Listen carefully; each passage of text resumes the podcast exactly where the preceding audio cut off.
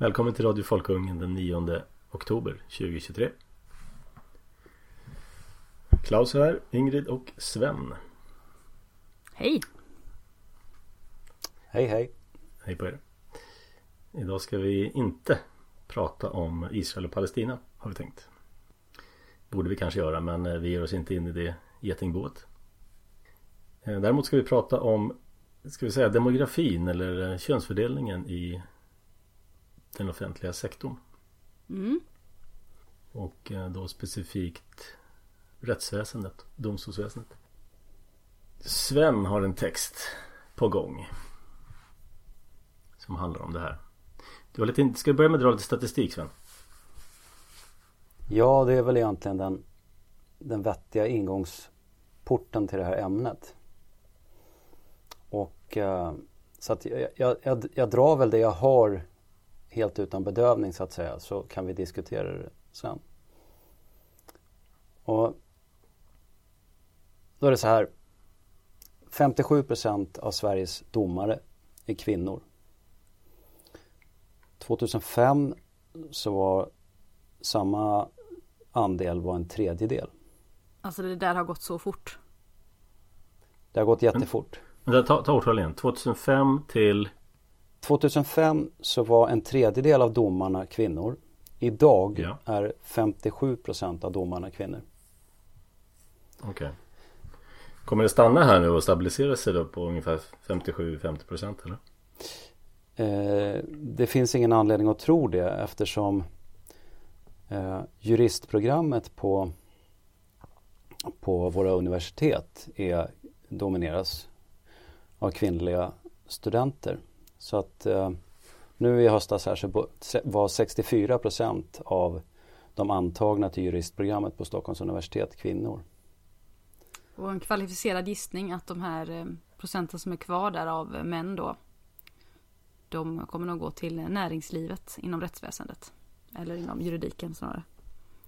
Ja, man kan ju, det är ju rimligt att tro att det kan finnas en catch-up-effekt i det här, det vill säga, eller på klimatiska, en tipping point.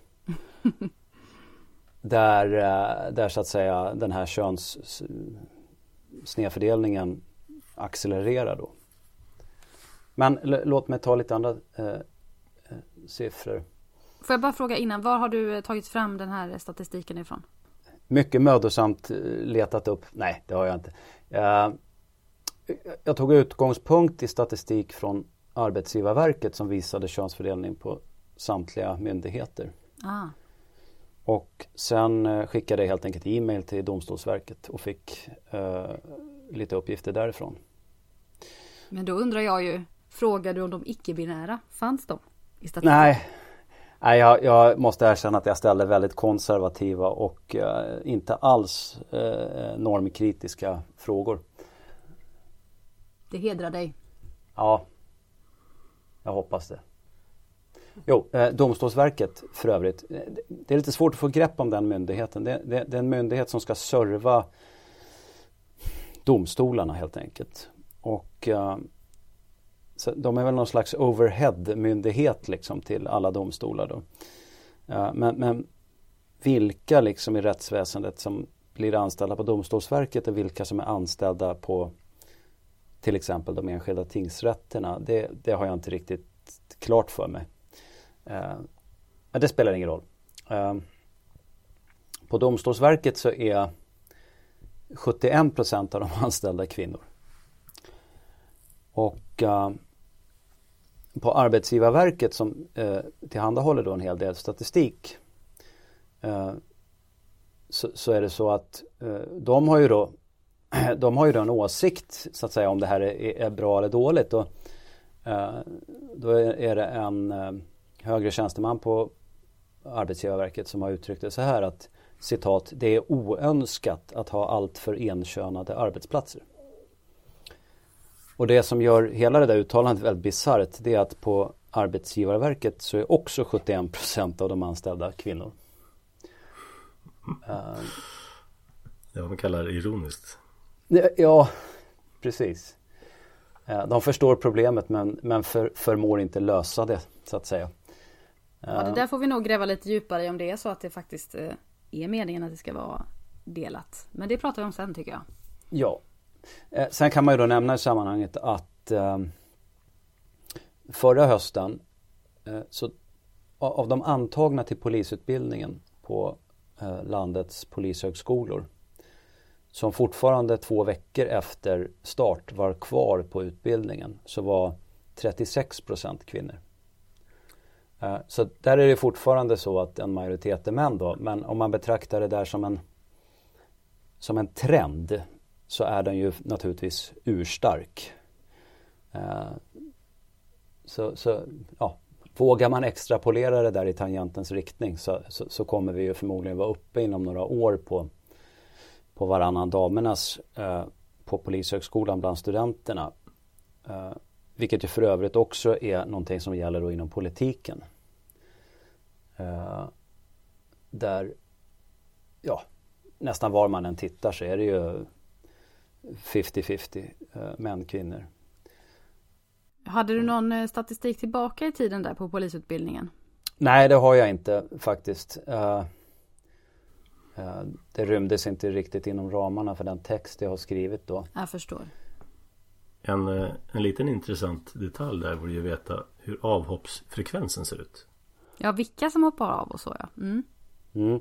Ja, det ska man ju i ärlighetens namn också säga, att det kan ju bli mindre justeringar om man istället tittar på vilka som examineras ut. Mm. Ja. Men det finns ju ingen anledning att tro att det skulle vara någon könsbias där i någon relevant utsträckning.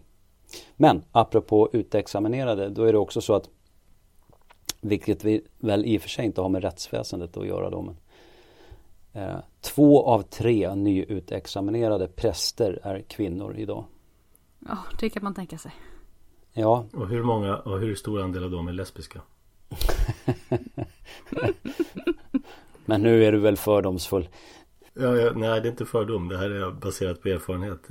Ett av mina barn gick ju, jag har säkert dragit det här förut, men hennes religionsundervisning i skolan, som heter kristendomskunskap förut, den gick ut på att under ett läsår undersöka alla religioner, världsreligioner, med avseende på hur svårt det var att vara homosexuell i respektive religion.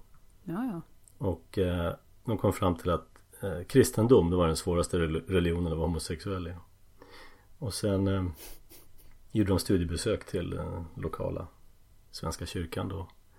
Möttes av en prästinna som pratade om sex. Så att det är inte helt bara baserat på fördomar, utan även erfarenhet. Men var hon lesbisk, sa du? Ja, förlåt. Åter till Sven.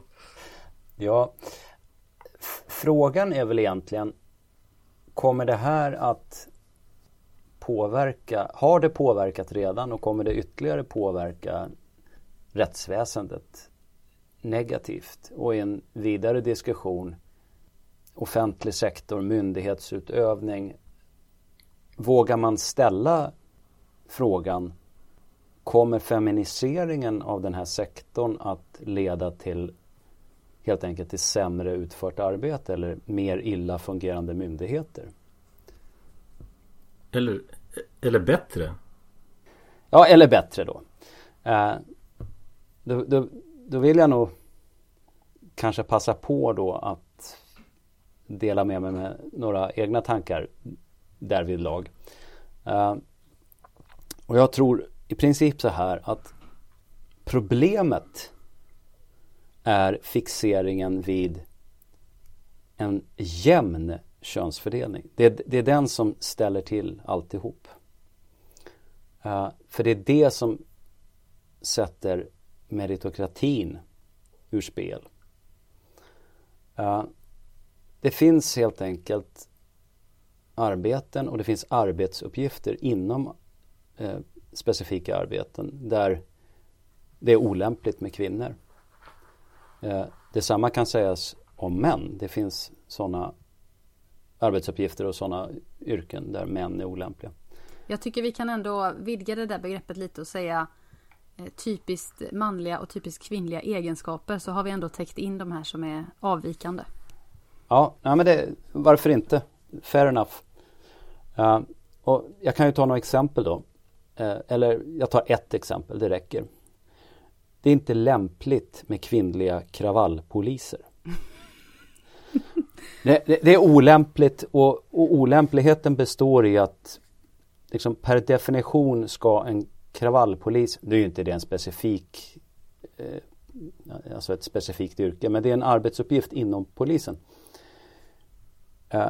Per definition så måste ju en person i den rollen ha fysisk styrka och det på ett sätt som nästan inga kvinnor har. Nej, de finns men de är väldigt få. Precis, det är så liten andel så att det är ointressant. Och vi har ju ett bra exempel på de här eritreanska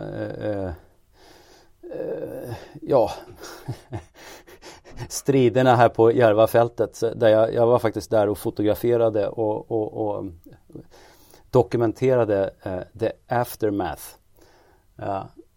Där var det ju full kalabalik och en kvinnlig polis i det sammanhanget kan ju bara upprätthålla i alla situationer sitt våldsmonopol genom att använda tjänstevapnet i stort sett.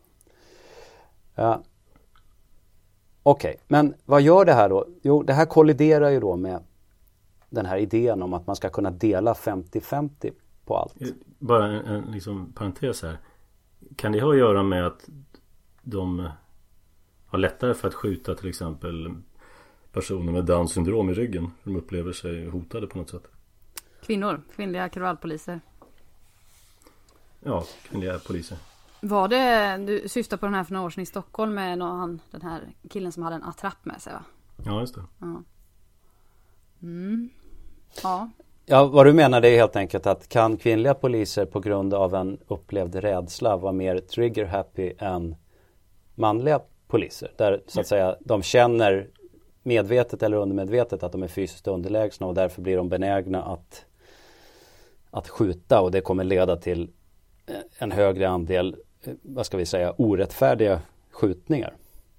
Ja, helt enkelt för som du sa, det är det enda sättet för dem att upprätthålla våldsmonopol eller över... Ja, men jag skulle ju svara ja på den i den frågeställningen, men lägga till att med det så vill jag liksom inte skuldbelägga kvinnor på något sätt och vis, utan det är ju orimliga förväntningar som i så fall tvingar in dem i en sån situation. Därför att min poäng här är att det finns ju en rad olika polisiära uppgifter som kvinnor kan utföra lika väl som män. Till exempel att utreda mord. Jag har svårt att se att det skulle finnas några könsliga skillnader som är relevanta liksom, i den arbetsuppgiften. Och ska man då ha en högre andel kvinnor i polisen, då måste man alltså börja titta på, man måste förändra tjänstebeskrivningarna. Det måste helt enkelt finnas fler olika poliser. Man kan inte sitta fast i den arbetsfördelning som gällde när 100% av poliserna var män. De första kvinnliga poliserna var väl såna här polissystrar, va? Som förhörde barn och så. Det är möjligt. Det vet jag faktiskt inte. Men det låter väl inte otroligt. En ypperlig arbetsuppgift. Ja. Men så har man gått ifrån det till att ha de här kvinnliga poliserna som är klädda som kommandosoldater och då förväntas vara lika fysiskt kapabla då som de flesta manliga poliser. Vilket är helt enkelt orimligt. Sen har vi ju brandmän då. Det är liksom, alltså det går att räkna upp hur många olika yrkeskategorier som helst där rå styrka fortfarande räknas. Tungdykare. Ja, vi kan fortsätta. Ja. Men, och det där är väl egentligen, det skulle man nog kunna resonera om de här sakerna med även så att säga kvinnor på vänsterkanten. Vill jag i alla fall tro. Problemet blir ju när man försöker diskutera mer säga kanske kognitiva och psykologiska egenskaper, eller vad vi nu vill kalla det spelar ingen roll, som kan påverka då det yrke som redan har nämnts här, domaryrket. Och här blir det ju liksom minerad terräng då. Här blir det liksom det är lätt att bli naturligtvis beskylld för att vara misogyn då, om man säger att om jag påstår så här till exempel att det är kvinnliga domare som är mjäkiga och det är därför jag har fått en praxis i domstolarna som har saft- och bullekaraktär. Så skulle du rent hypotetiskt kunna säga. Precis. Och så får Ingrid ta över och så säga vad hon tror. Det dras också, det är ännu mer snedfördelat på grund av att det dras en viss typ av kvinnor till domstolsväsendet också. Som gör det ännu mera, vad ska man säga, ur min synvinkel felprioriterat. Det är mycket personer som, jag har ju själv vissa kopplingar till den här sfären i ett tidigare liv kan man säga. Och de som dras till domstolsväsendet och också till åklagarämbetet, det är de som vill göra det rätt och bra. Jag tror inte riktigt att det är rätt virke för den här svåra rollen. Vad är det de försöker? Är det såna här som vill hjälpa människor som det brukar heta? Eller vad är det för kategori av? Ja,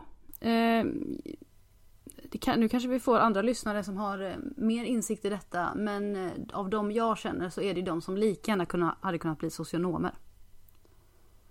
Men med lite mer skinn på näsan då kanske. Socionom är ju någon typ av yrke som ska hjälpa människor. Mm. Inte straffa. Mm, precis, och det är också det systemet vi har väldigt mycket. Med kriminalvård där man ska rehabilitera ut människor. Och vi har ju inte riktigt det klientelet längre av brottslingar. Självklart finns sådana fortfarande också, men det är ju en annan del i det hela. Det är ju skolningen också kring just, ja men att det är vård och att det är missförstådda människor eller och så. Ja, straffkomponenten är ju lite satt på undantag. Ja. Numera. Det handlar inte om att jag vet inte, varje gång det hänt någonting så läser man, ja men straff funkar inte. Nej, det kanske inte rehabiliterar brottslingen, men det håller honom borta från hederligt folk. Ja. Så på så sätt så funkar det ju bevisligen. Visst är det så. Mm. Nej, men det är ju det här rehabiliteringsträsket. Och där man då har hamnat, där vi har kommit därhän att vi har ingen, alltså det här med hämnd, alltså hämnden har ju två komponenter inbillar jag mig. Där den ena är att offret och de anhöriga till offret ska få någon typ av upprättelse genom hämnden. Alltså det vi alla menar med ordet hämnd helt enkelt.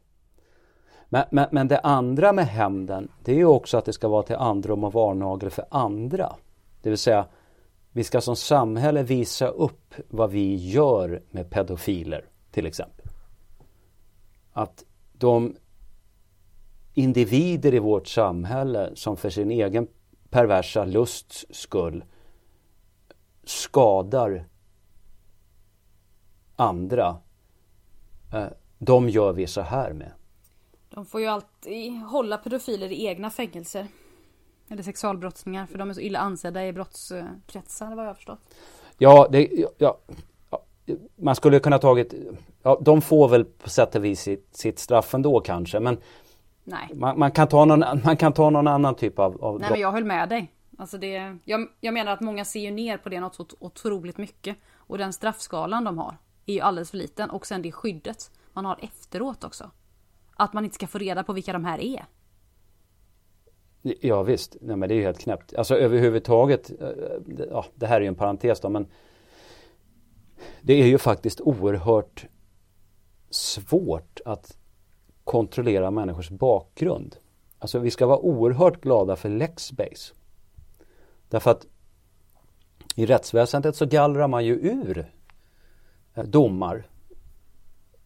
Och de registerförs per tingsrätt och per hovrätt. Det finns liksom inget centralt register som ni och jag och alla andra kan ta del av. Va? Utan polisen har ett belastningsregister men där kan man ju bara få ut uppgifter om sig själv. Så att efter 5 år då blir det väldigt svårt att ta reda på om en, alltså när det har förflutit 5 år efter en dom så gallras den domen ur och hamnar i något centralt arkiv. Och det blir jättebökigt att få reda på helt enkelt om en person är straffad. Och det här är ju jävligt sjukt alltså. Ja, det är rent ut sagt in i helvete sjukt. Nu är ju många vana vid att tänka att det ska finnas sekretess i samhället och sådana saker. Men just juridiska frågor,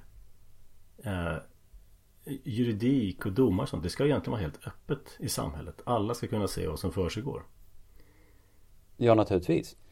Men där har man ju ett system då där man både äter och har kakan. Det säger, jo men det är ju offentlig handling. Men om jag nu vill ta reda på, om jag hör något rykte, om jag ska anställa Klaus och så hör jag några rykten om att han är dömd för någonting men ingen vet liksom i vilken domstol eller riktigt när. Det enda jag kan göra då det är att kräva av Klaus att han ska beställa ett utdrag i belastningsregistret och så kan han skicka det till mig. Jag kan själv inte göra någon enkel research som kan visa då att huruvida det finns ett kriminellt förflutet eller inte. Mm.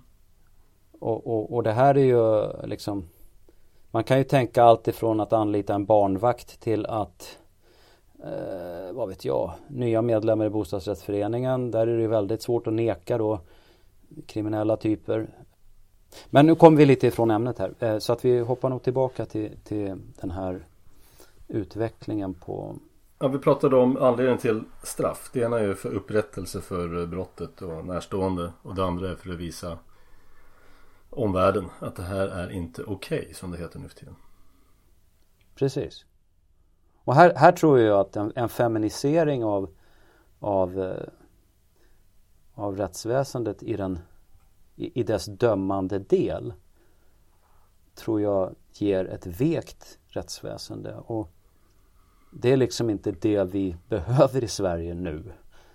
Man behöver bara gå tillbaka till sin egen barndom så kanske man hörde saker som vänta bara tills pappa kommer hem. Ja. Där var det helt klart vem som utdömde straff. Ja.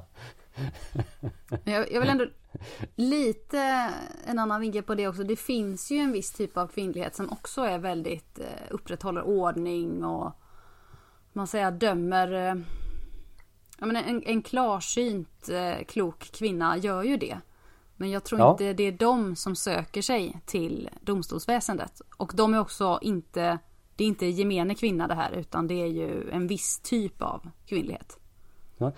Jag ska försöka bättra, nu finns det säkert massa människor som tycker att jag har varit misogyn här. Så nu ska jag försöka bättra den imagen lite grann genom att säga så här. Varför då? Jag tycker det är en bra idé. Okej. Nej, men jag ser inte riktigt samma problem med kvinnliga åklagare. Vad säger ni då? Nej men kanske det. Det kan vara att åklagaren har en tydligare... Jag vet inte, jag kan inte säga... Nej men, jag tror du ska avsluta den meningen för jag tror du skulle säga roll. Det finns en tydligare roll där. Ja, jag ska åklaga och lyfta fram och dra fram i ljuset. Precis. Så att, men domare är ju... Ja, hur ska vi vårda den här personen bäst? Alltså det är mera öppet för godtycke. Jag tror också att om vi hade haft en annan rättstradition så hade kvinnor gjort sig bättre som domare. Hur tänker du? Nej, men just det att vi har den vårdande delen och att vi faktiskt har... Vår rättstradition bygger ju på att lagen stiftas av experter och politiker. Vi har ju inte common law-systemet där man försöker harmoniera både utdömande och lagstiftning med det allmänna rättsmedvetandet. Mm. Utan vi har ju traditionen av, ja, som sagt, det är någon annan som bestämmer vad som blir bäst.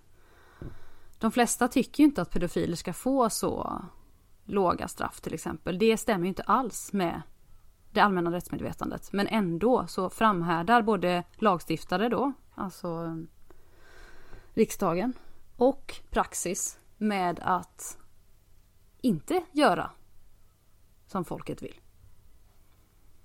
Du vet att det heter lagstiftaren. Vad sa jag? Singularis. Lagstiftarna tyckte jag du sa. Ja, förlåt. Det där är ett sjukt juridiskt eller språkligt begrepp. Lagstiftaren, som om man är en person. Ja, det låter konstigt. Jag såg en rolig text på, jag tror det var Dagens Juridik. Lagstiftande församling heter det. Ja, precis. Men där hade han fast skrivit rubriken. Äter lagstiftaren gröt? Han skrivit. Oj. Ja. Ja, det är sånt där uttryck som får mig rysa varje gång jag vill träffa den där lagstiftaren. Ja, jag vet inte om du vill det egentligen. Nej, men det där kan man också fördjupa sig i det här common law, alltså sedvanerätten kontra lagboksrätten som vi har i Sverige, som är av romersk tradition. Den germanska traditionen som vi hade i Sverige en gång, det var ju sedvanerätten. Och väldigt utvecklad under senare delen av 1800-talet i Sverige, som har alltså tagit en helt egen avstickare, måste man ändå säga också. Ja, precis. Och nu har vi då en lagboksrätt där man försöker förutsäga och ja, man försöker göra en prislista för varje tänkbart brott som kan tänkas begås. Och det blir ju svårt. Istället för att försöka utröna då, som du sa, vad säger det allmänna rättsmedvetandet här? Nej, men vi har ju socialingenjörens prusseluska samhälle över hela linjen liksom. Även i rättsväsendet. Det är så jag ser det. Ett sånt här vänsterakademiserat betraktande av precis allt i våra liv, där vi är liksom bara några jävla bönder på ett schackbräde som ska reagera på någon typ av stimuli från den där lagstiftaren.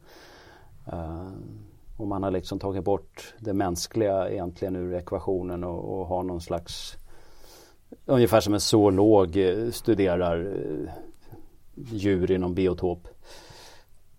Kanske ett uttryck för socialstaten eller den terapeutiska staten, att fokus har hamnat på vård av brottslingen och återsocialisering snarare än straff. Ja, det tror jag. Det kan ju ha lite att göra med att det var ju ett helt annat samhälle för 50-70 år sedan. Men det var nog inte bra då heller med den här vårdmetoden, för det finns ju alltid sjuka människor i alla samhällen.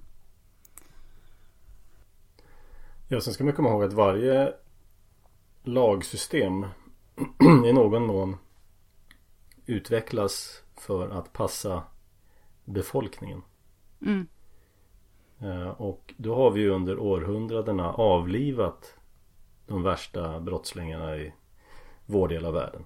Precis. Och på något sätt städat upp genpoolen. Och sen hade vi då vi hade lagar och straff som passade det som var kvar, så att säga. Och nu fyller vi på med massa människor, sådana som vi hade avlivat förr i världen. Och nu sitter vi med med straffskalor som inte passar det nya klientelet. Nej, men frågan är om jag ens tycker att det var en bra idé när vi hade det gamla klientelet med den här rehab-tänkandet. Jag vet inte. Jag lutar åt nej. Ja, men det var ganska nytt det här rehabiliteringstänkandet, eller? Ja, relativt. Ja, det är väl en tid av 60-70-talet, eller en produkt av 60-70-talen. Ja, ni har väl sett Släpp fångarna loss, det är vår. Ja. Jag kommer inte ihåg detaljerna, men det räcker med att komma ihåg filmens titel. Var människa i sin själ vill väl. Ja. Oh, herregud. Den går så. Släpp fångarna loss, det är vår. Ja, den kommer det. Ja, precis. Så kan vi dra ett rakt streck från feminiseringen av domstolarna till den ökande våldet i samhället. Absolut. På något sätt så finns det väl en praxis att man dömer det lägsta ganska ofta. Det lägsta straffet. I straffskalan, ja. Och dessutom när man sätter straffskalan så ska det alltid finnas luft i straffskalan, fick jag lära mig när jag studerade detta. Ja, vad innebär det? Jo, att ja, det är helt som det låter, att du måste alltid tänka att det kommer alltid något värre. Som du, och då, eftersom vi inte har den här kumulativa straffskalan som man har till exempel i USA, så måste det, ja, måste alltid finnas luft för att det ska bli ännu värre. Och då, så man kan inte döma det högsta, för det kan komma någon som är ännu värre sen. Mm. Det är så man tänker. Okay. Mm. Och också i, alltså när man tar fram det här för pedofili, det här bokföringsbrott, det här. Och det där har man gjort spännande jämförelser med. Det har väl kommit ikapp lite också, men det var ju väldigt länge skattebrott var extremt högt i straffskalan kontra massa bestialiska våldsbrott. Mm. Brott mot staten är naturligtvis det värsta, eftersom det är staten som sätter reglerna. Precis. Ja, men det finns ju vissa saker som straffas hårt. Skattebrott, mordbrand och narkotikabrott skulle jag vilja påstå. Är mordbrand så illa? Ja, det är rätt så rejält på det. Okay. Mm. Ja. Och det har väl en historisk förklaring skulle jag väl vilja tro då. Att i vårt äldre samhälle så var det ju verkligen en fruktansvärd sak. För då kunde man elda upp en hel stad liksom. Om man... Ja, så ja. Ja. Mm. Ja, men det som ju är helt groteskt idag, det är ju att besinningslöst potentiellt dödligt våld, alltså misshandel eller grov misshandel, tänk slag i ansiktet med knuten näve av en man, det kan ju ge ingen påföljd alls i stort sett, trots att alla vuxna män kan förväntas förstå att om man till exempel, vad säger man på svenska? Sucker punch heter det på engelska. Det vill säga att du slår någon med full kraft i ansiktet som inte är beredd överhuvudtaget. Va? Rak höger. Ja, det kan sluta med död eller permanenta hjärnskador. Det vet alla utom de efterblivna, och då menar jag bokstavligen efterblivna, alltså förståndshandikappade. Och ändå kan det ge liksom straff som är det liksom skyddstillsyn. 2 månader med fotboja i hemmet eller villkorligt. Eller, det är liksom helt galet. Människor som har visat ett förakt inför en annan människas liv, även om det så bara var i 2 sekunder, så ska ju fan straffas rejält. Ja, och hållas borta från allmänheten. Ja, visst. Och det är helt knäppt alltså hur man gullar med såna här. Och här har... Jag ska inte säga att jag skrattar åt det, men när män slår kvinnor på det sättet, ja men då kan det leda till en diskussion. Va? Men inte när män är offer för den typen av våld. Och jag gissar utan att ha statistik på det att de är det betydligt oftare då än kvinnor. Det där är mycket märkligt. Alltså att man haft så många år på sig att åtgärda det här. Igen, i praxis. Därför att möjligheten finns ju. Jag tror grov misshandel är väl upp till 6 år eller något sånt där. Så att möjligheten finns ju helt klart att vara hård. Mm. Ja, det är något konstigt med praxis. Jag har... På tal om det här med brott mot individer eller staten, så finns det ett intressant begrepp som heter högmålsbrott. Mm-hmm. Jag läser från Wikipedia här nu. Högmålsbrott är en typ av särskilt svåra förbrytelser. I de äldre landslagarna förekom en särskild högmålsbalk där sådana svåra brott inkluderades. De innefattade mord, särskilt svåra dråp, mordbrand som Sven nämnde, tvegifte och högförräderi. I landslagen inkluderas även tidelag. Senare har ordet kommit att beteckna sådana brott som utgör ett hot mot statens fortbestånd eller angrepp på statsöverhuvud. Så att det reflekterar samma grej där, att de hårda straffen har kommit att reserveras för brott mot staten. Jag får kalla kårar alltså. Uff. En annan intressant utveckling är ju den att Du nämnde brott mot män då, men även kvinnor. Kvinnor har ju lidit särskilt svårt under förslappningen av straffskalorna eller tillämpningen av rätten. Det kan man ju tycka är lite motsägelsefullt. En feministisk värld skulle ju bli mer trygg för kvinnor, var det ju tänkt. Jo. Var det de tänkte? Mm. Ja, det var det jag tänkte i alla fall att det skulle bli. Jag vet inte om ni har sett... Ja, först ska jag säga att som 70-talist då så... När jag var barn då skulle man inte slå flickor. Det var någonting man liksom föddes med. Det fanns som något slags narrativ redan på dagis. Ingen förstod ju någonting av det där egentligen, men det var liksom sådana uttryck som fanns.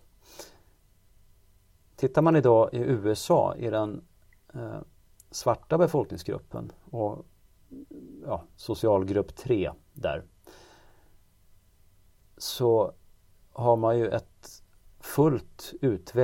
fullt utvecklad våldskultur kvinnor emellan. Mm-hmm. Det finns hur mycket klipp på nätet som helst som visar svarta kvinnor i USA som slåss och tämligen brutalt. Det ska även finnas i förorterna här, har jag hört.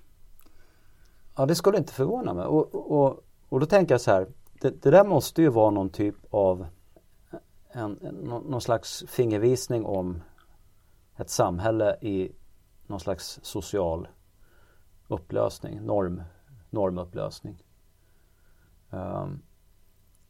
När både män och kvinnor börjar, för så måste det ju tolkas då, börjar acceptera kvinnor som begår våld på kvinnor. Det låter också som att de här kvinnorna inte har något manligt beskydd. Så kan det vara. Men jag tror att den viktigaste komponenten är att de i någon mening har approprierat någon slags hederstänkande från männen. Möjligt. Där man blåser upp små saker till stora oförrätter som sen snabbt eskalerar till våld. Ungefär som fulla karlar kan göra. Va? Mm. Och jag menar att för nyktra unga kvinnor så är fulla äldre karlar väldigt dåliga förebilder. Mm. Och ändå har vi liksom, verkar det vara på väg dit. Mm. Ja, det är en observation. Nej, men jag tycker det intressanta är våld mot kvinnor. Hur det har blivit vanligare och som du säger i vissa kretsar även accepterat. Eller accepterat, alltså samma när jag växte upp, man skulle aldrig slå tjejer, det var ju fegaste och det är fegt, ja. Nesligaste man kunde göra. Tjejer skulle man ju skydda. Och den som är mindre, de två fick jag höra. Mm. Ja, precis. Min salig mor hade en sån här anekdot hon brukade berätta från sin barndom. Växte upp på 40- och 50-talet i Stockholms södra förorter. Och i en av de där förorterna då, som var nybyggd på 40-talet, så det var hyreshus då, 3-vånings hyreshus med 1- och 2-rumslägenheter, och det var ju jättemodernt med den tidens mått, och det var precis knökfullt med barnfamiljer då inträngda i de här lägenheterna. Och på den här gatan så, där det var alltså säkert 20-30 barnfamiljer, så var det en karl som slog sin hustru. Och han slog henne ofta, grundligt, och det hördes. Mm-hmm. Det vill säga hon skrek och han slog. Och alla visste om att det här pågick. Och ingen gjorde något. Till en början. Eller ingen gjorde någonting ända fram till den punkten att de gjorde någonting. Och det var liksom socialt hämmat. Därför att det var helt enkelt inte vanligt att man misshandlade sin hustru.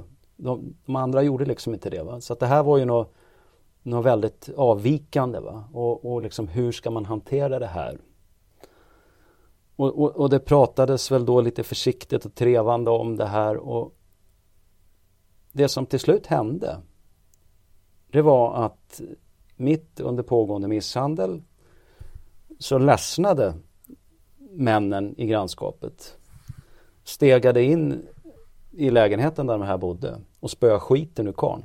Mm-hmm.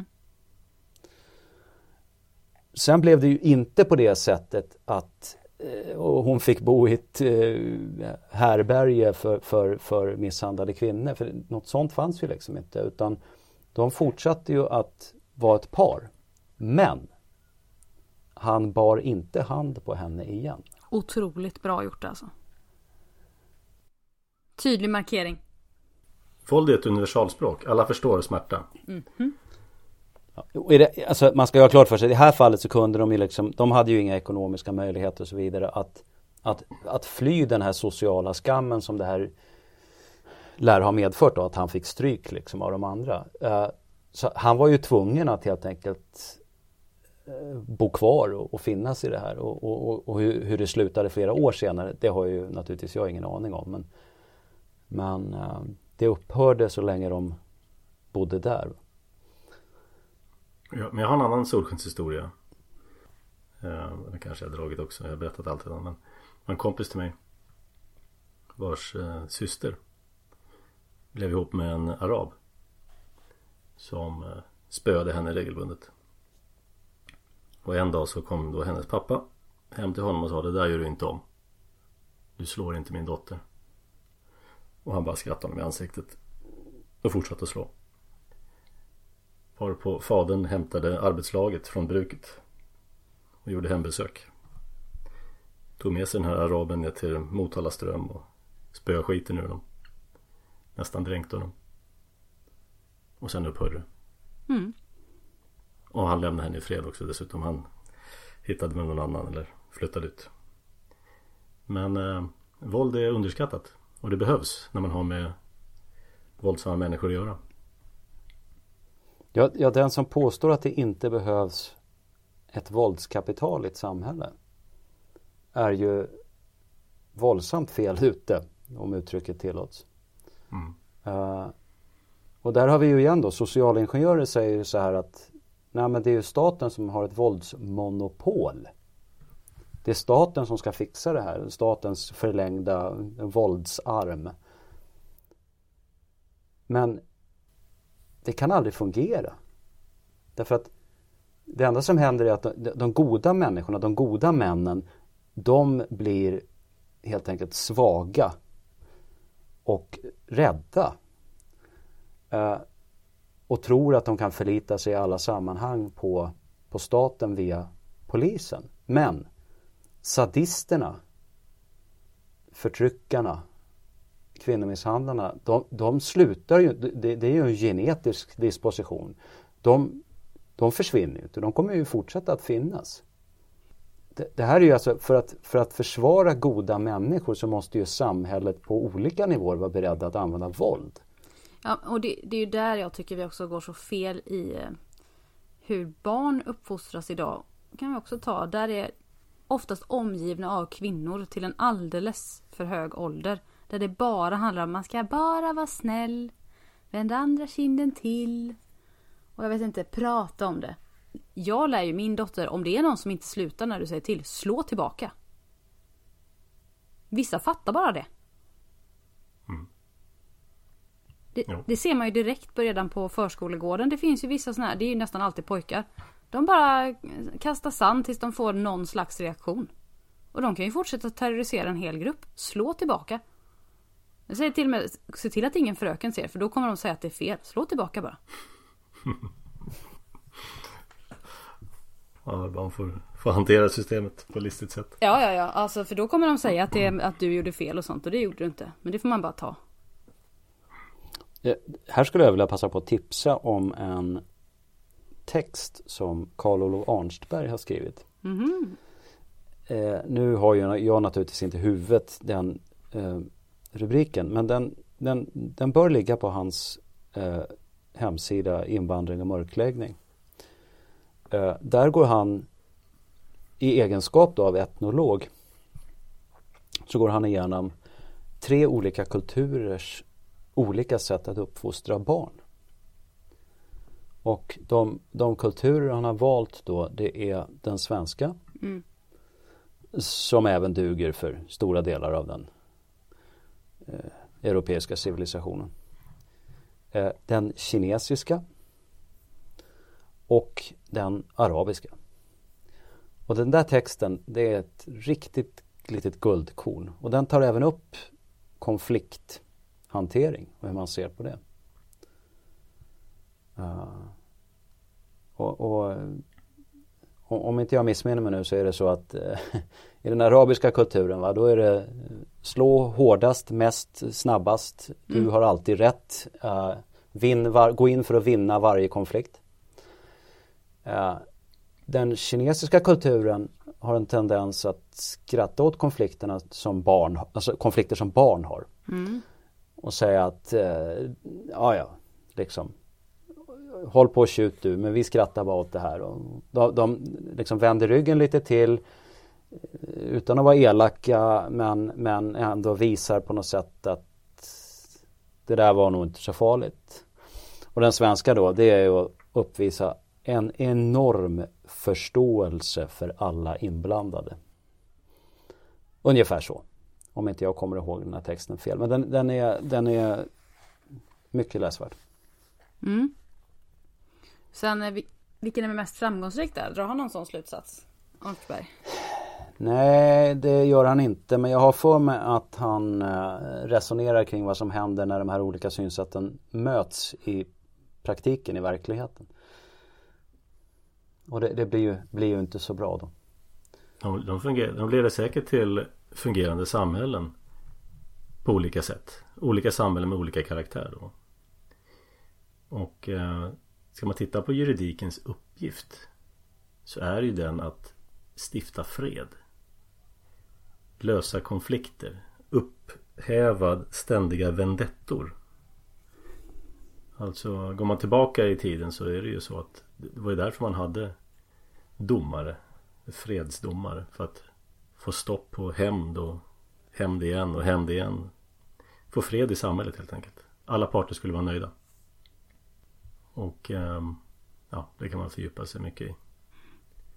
Men det är det slutliga, eller det ultimata syftet är ju att ha ett samhälle som fungerar utan ständiga konflikter. Förutsägbarhet också är viktigt. Det kanske du sa. Ja. Men... precis.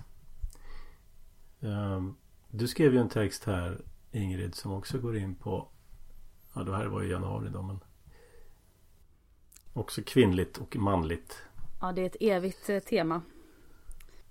Ja, men det är ett viktigt tema i en förvirrad tid. Oerhört. Nej, men min text är det. Bara, innan vi går in på den, ska jag bara säga det att, bara betona det som vi har pratat om nu.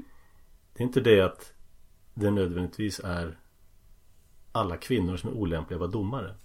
Problemet är när man åsidosätter meritokrati framför olika typer av kvoteringsprogram då.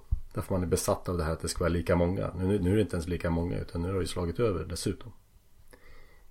Och då får man ju in mindre lämpade människor på uppgiften. Det är i kombination med att kriterierna har hamnat snett. De meritokratiska kriterierna, även om man tillämpar meritokrati, så blir det ju fort i ett sånt system där du vrider på vad det faktiskt är som är en merit. Ja, precis. Så att du måste dels ha bra kriterier, och sen så får du låta då meritokratin verka utifrån de kriterierna. Men du skrev en text som heter En kvinnas längtan. Ja, det är faktiskt min debuttext på Folkungen. Men det är kul om man läser den.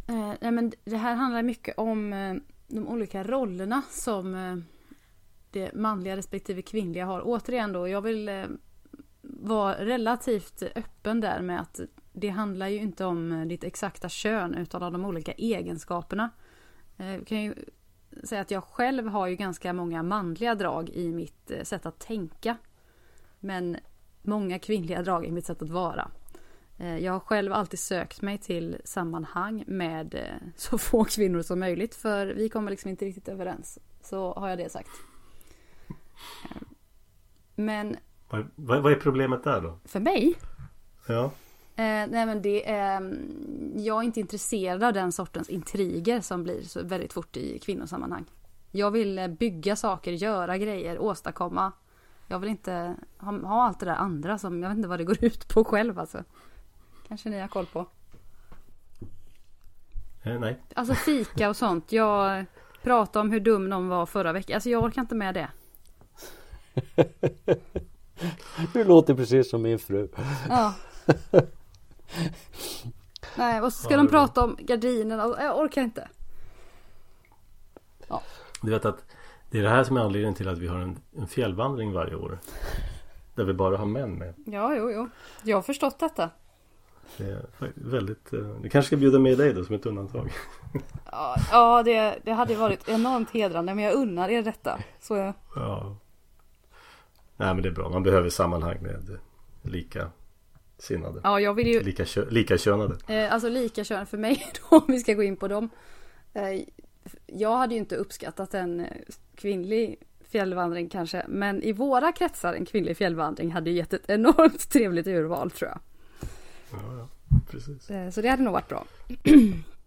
Jo, nej men i min text här då så talar jag om de traditionellt manliga respektive kvinnliga både sfärerna och egenskaperna. Och att det är någonting som motarbetas i det moderna. Alla ska vara en henne och göra allting, och där har vi gått fel, för vi får hela tiden kämpa emot vår natur för att vara någonting annat och mera utslätat. Jag tänker bara på, har ni sett de här stackarna som blir runtsläpade på Ikea med olika idéer om hur saker ska bli? Jag tycker det är smartare att ringa bärhjälp när det ska ut ur lagret, inte gå runt där och kolla på olika färger och sånt. Det där är ju ett klassiskt misstag. Är det någon tv-grej eller? Nej, när man är på Ikea. Har ni inte sett de här stackars ytterst ointresserade, mer manligt betonade personerna? Som behöver... Ja, jag vet precis vad du menar. Jag är en sån. Ja, alltså du ska ju äta korv ute och bli tillkallad när det ska bäras. Ja. För mig så är IKEA-besöket är en militär operation där man åker till vad heter det, varuutlämningen då, ja. Noga planerat så att ja. Det är så jag ser på den saken. Ja. Men och då ska det här då vara något fel. Han är inte intresserad av det jag vill, och ja, men ni vet det här som skapar ett sånt gnissel i vardagen hela tiden. Det skapar också ett gnissel på arbetsplatser när det ska blandas de här olika önskemålen. Jag har flera exempel där. När det kommer till den svenska föräldraförsäkringen är också en sån riktigt dålig idé. För de flesta kvinnor är bara bättre på att ta hand om små barn. Det finns många undantag, men så är det. Till att börja med så har de ju bröst, vilket män inte har. Ja, inte den typen av bröst eller vad? Nej, precis. Ja, det är en aspekt. Och all... Alltså naturliga instinkter som en mor har som inte en far har. Så är det bara. Återigen med många undantag. Vi hade ju en lista faktiskt i vårt forum på lite ämnen som folk önskade att vi skulle prata om. Ja. Och ett av de ämnena, det var att förklara hur saker skulle funka utan diverse saker som vi är vana med från Sverige. Mm. Och här kan vi ta ett exempel då på föräldraförsäkring. Ja, perfekt. Det är ju någonting som många ser som så jättefantastiskt det här. Och tanken var ju från början att det skulle leda till fler barn och sådana saker. Va? På den tiden som svenska staten ville ha en stor och stark befolkning. Men det här är egentligen helt galet med föräldraförsäkringen. För det första så har det ju, jag kan räkna upp många exempel. Men det har ju blivit ett, som med så många sådana här välfärdssystem, så har det ju blivit ett politiskt påtryckningsmedel, tvångsmedel. Till exempel nu då i jämställdhetens namn så ska det delas lika. Annars får du inte ut dina pengar som du har betalat in. En annan sak är ju att det fel människor skaffar barn, om man säger så. Mm. Därför att du får utbetalt oavsett vem du är.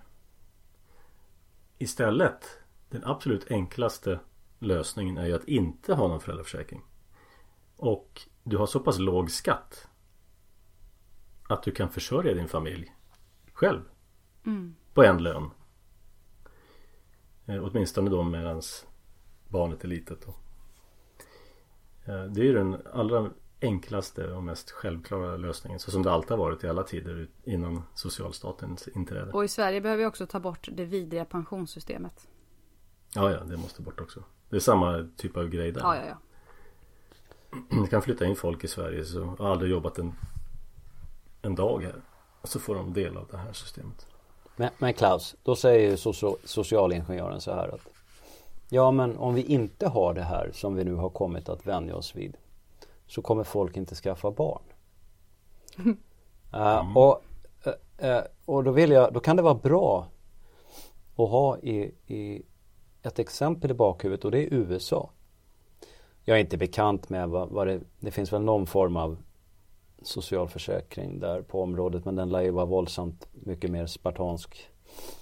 Och födelsetalen i USA är inte 1 barn per kvinna. Det är inte heller 3 barn per kvinna, men de behöver inte skämmas för sig i jämförelse med de europeiska länder som har så att säga världsrekord i föräldraförsäkring. Mm. Så att existensbeviset för att man kan ha ett mer frihetligt system utan kraschade födelsetal, det finns redan. Och det kan man liksom slå i ansiktet på de här teoretikerna som tror att de minsann förstår hur allting fungerar. Jag pratade med en kvinna för ett antal år sedan. Oj, gjorde du det?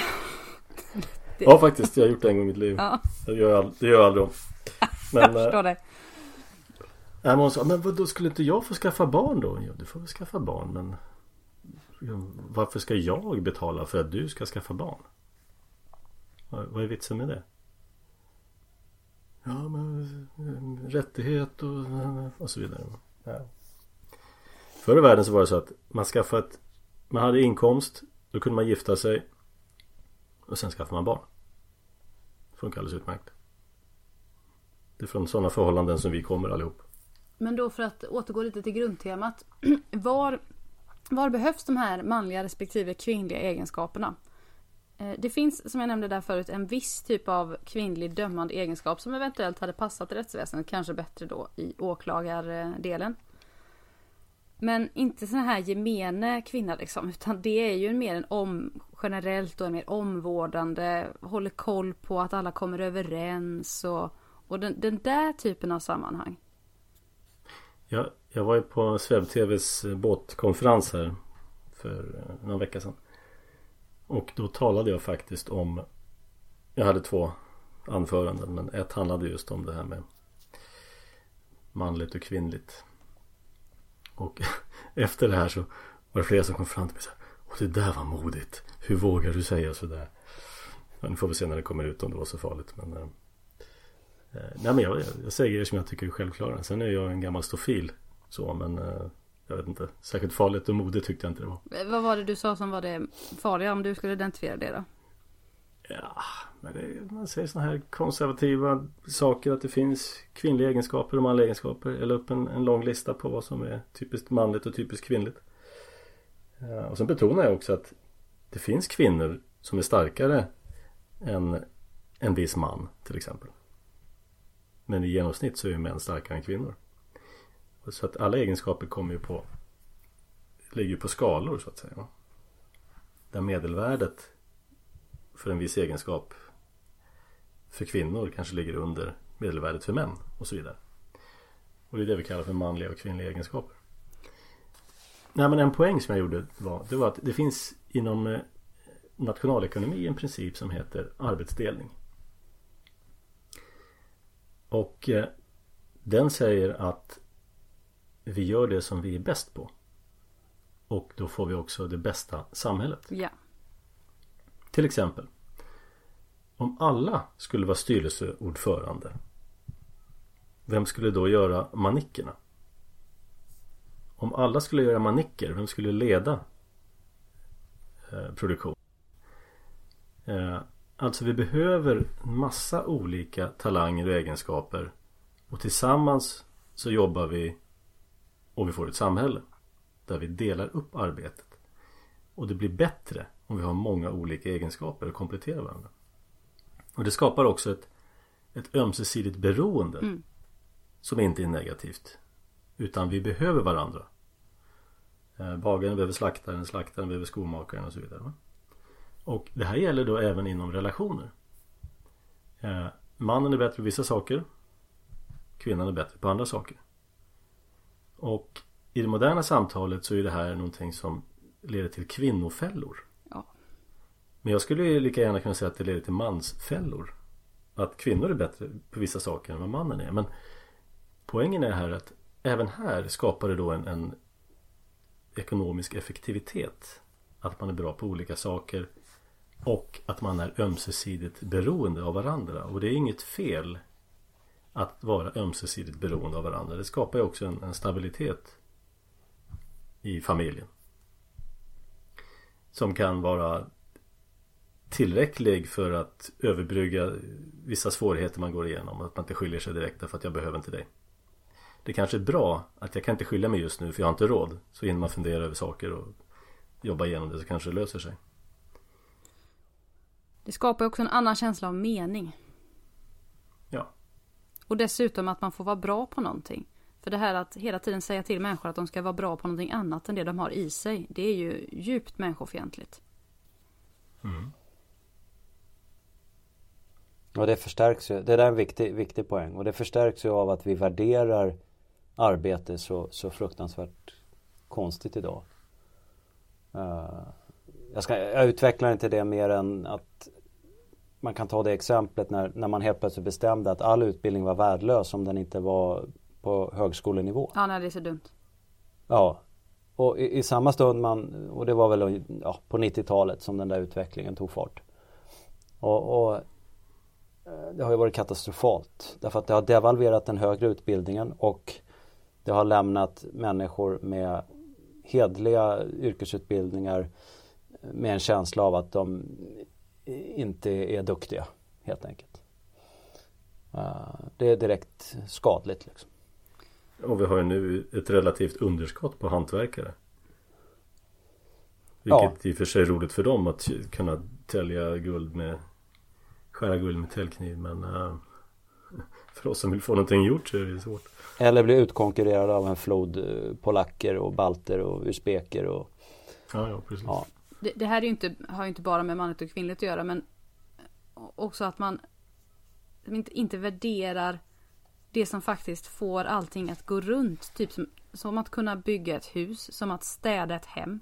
Det är någonting som inte är fint längre. Någonting som inte värderas som en riktig kunskap. Mm. Ja, så är det. Nej, och där kommer ju det här, för det har ju också varit en stark trend här under minst 20 års tid att specialister är att föredra framför generalister. Och jag vill påstå, inte minst utifrån mitt arbetsliv och mina erfarenheter där, att i verkligheten så är det precis tvärtom. Vi lider stor brist på generalister och vi dränks i specialister. Vi dränks i genuspiloter och det är också. De är ju exempel på specialister.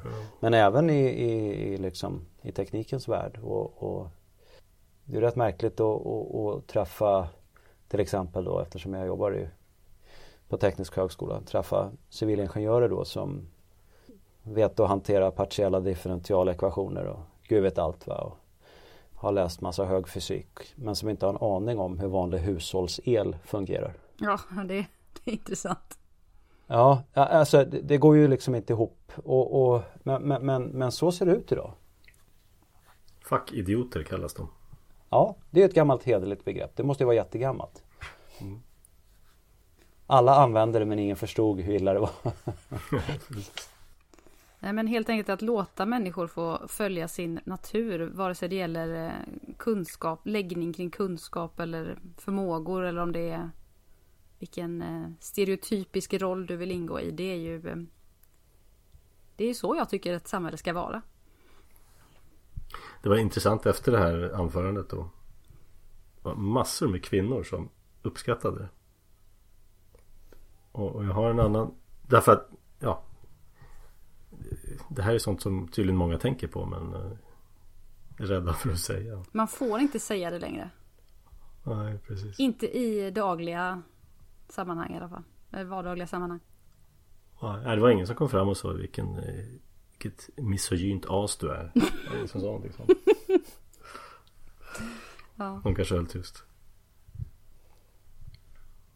Jag har en bekant också. Och... hans fru kom till mig en dag och sa så här: du, kan inte du lära honom och ta befälet lite grann, ta över lite hemma. Jag är så trött på att fatta alla beslut själv. Ja, jag förstår. Jag orkar inte. Så hon ville att han skulle ta lite mer av sin manliga roll. Mm-hmm. Jag vet inte hur ofta jag får höra också. Jag är ju i en bransch där det är ändå färre kvinnor då. Det börjar tyvärr bli fler. Det är mitt stora förtret, men så är det. Jag tycker det är så bra att det kommer in lite tjejer här, brukar folk alltså säga sådär till mig. Och jag kan ju aldrig hålla med. Jag bara såhär, ja, så tycker du, säger jag då. Tycker det låter konstigt. Ja, men jag är med i en förening då, va? Flygklubb. Och vid något tillfälle så var det någon som sa, ja, men vi måste försöka få mer tjejer med. Och jag sa, varför då? Det är inte så att vi riktar oss specifikt till män idag. Det är inte därför det kommer flera män. Utan därför att det är flera män som är intresserade. Varför ska vi lägga resurser på att försöka värva människor som generellt inte är intresserade? Ja, det är väldigt dumt alltså. Ja, du slösar i på resurser. Och kommer det tjejer som vill vara med och flyga, du är de jättevälkomna som alla andra. Men varför ska vi lägga resurser på att rekrytera folk som... Alltså det är slöseri. Det är inte så marknadsföring normalt sett fungerar. Man lägger resurserna där det är mest utdelning. Det där är också en annan myt. Så här är i situationer där kvinnor inte ska vara välkomna. Jag har stövlat in i många sådana. Aldrig varit något problem. Kan mer bero på hur jag beter mig kanske. Men... det stämmer helt enkelt inte. Ja, alltså man måste ju skilja på sammanhang som män och kvinnor naturligt dras till. Det betyder inte att den andra halvan är ovälkommen eller diskriminerad eller utesluten. Men du kan heller inte komma in i ett sånt sammanhang och förvänta dig att du ska bete dig som det som jag kallar sån här kafferepkärring då. Det kommer inte funka. Mm. Nej. För det har jag också sett så många exempel på, framförallt i arbetslivet, där det kommer in någon tjej och ska så här styra upp grejer på ett jättedåligt sätt alltså. Funkar aldrig. Jaha, har vi tömt ut ämnet för dagen? Ja. Det finns ju naturligtvis oändligt mycket mer att säga om det här. Jag skulle gärna fördjupa mig i juridiken och olika juridiska system och sedvanerätten som är en oerhört intressant tradition. Ja, men... jag tror vi har kommit till någon typ av klarhet, eller vi har i alla fall haft roligt under tiden. Några insikter och tankar att bära med sig i vardagen och kanske känna att jag kan få vara som jag är. Precis. Jag har i alla fall lärt något. Hoppas att alla andra har gjort det också. Bra, och därmed så avslutar vi med påminnelsen om att vi har ett folkungagille den 21 oktober. Som det går alldeles utmärkt fortfarande att anmäla sig till på hemsidan.